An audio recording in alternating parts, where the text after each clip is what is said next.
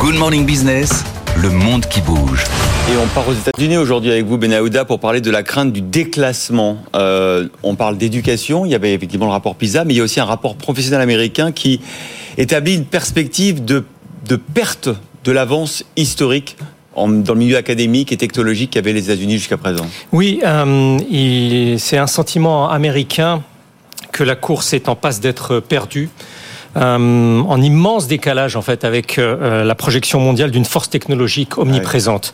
Le STAC, c'est le Comité d'action sur la science et la technologie, a mené l'enquête auprès de 2 milliers de professionnels aux États-Unis, dans le public et le privé, allant des mathématiques à l'ingénierie. D'après ce rapport, plus des trois quarts d'entre eux considèrent que d'autres nations ont dépassé leur pays ou vont y parvenir sous peu.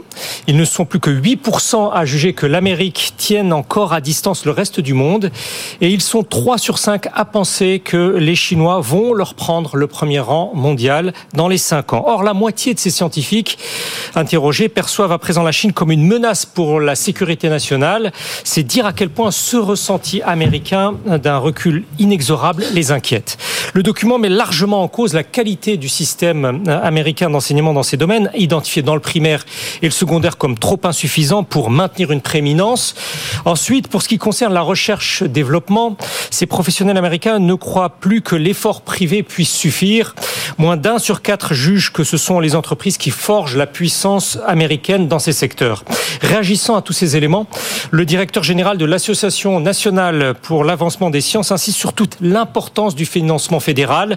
Il s'appuie sur une illustration très parlante des progrès décisifs de l'immunothérapie euh, contre le cancer. Ils ont vu le jour dans des centres universitaires du Texas financés insiste-t-il, par de l'argent public.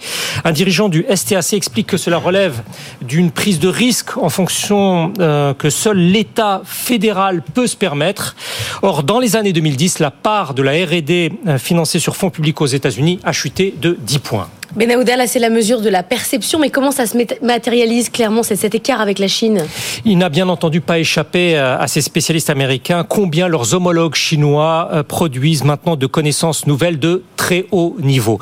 Euh, un indicateur substantiel parmi tant d'autres, celui que fournit le Centre pour la sécurité des technologies émergentes depuis le milieu des années 2000. Par rapport aux États-Unis, la Chine sort plus de titulaires d'un doctorat de troisième cycle en sciences, technologies, ingénierie et mathématiques, et l'écart ne cesse de s'accroître, ce qui doit se traduire par un surcroît de compétitivité euh, de long terme. Mais même si des doutes s'expriment aux États-Unis quant à la qualité de 20% environ de ces thèses chinoises. Par ailleurs, un indice américain de référence, celui de la revue Nature, montre que la production chinoise d'articles académiques de haute qualité en physique, en géologie, est passée devant, mais pas s'agissant ceux de qualité exceptionnelle. Dans le rapport publié euh, hier, il est en tout cas préconisé un rétablissement de la coopération scientifique avec la Chine dans différents secteurs, notamment celui de la transition climatique, quitte à s'entourer de garde-fous euh, afin de sauvegarder la sécurité nationale. Le conseiller sur la Chine d'une grande université américaine en appelle à rouvrir en grand les portes aux profils étrangers euh, en devenir. Ils apportent, dit-il, de nouvelles idées, de nouvelles perspectives et approches dans l'environnement du laboratoire. Quoi qu'il en soit, l'Association américaine pour l'avancement des sciences assure que le gouvernement est en train de prendre conscience de son rôle moteur, mais c'est un retour à l'esprit pionnier de Vannevar Bush qu'aspirent les professionnels américains.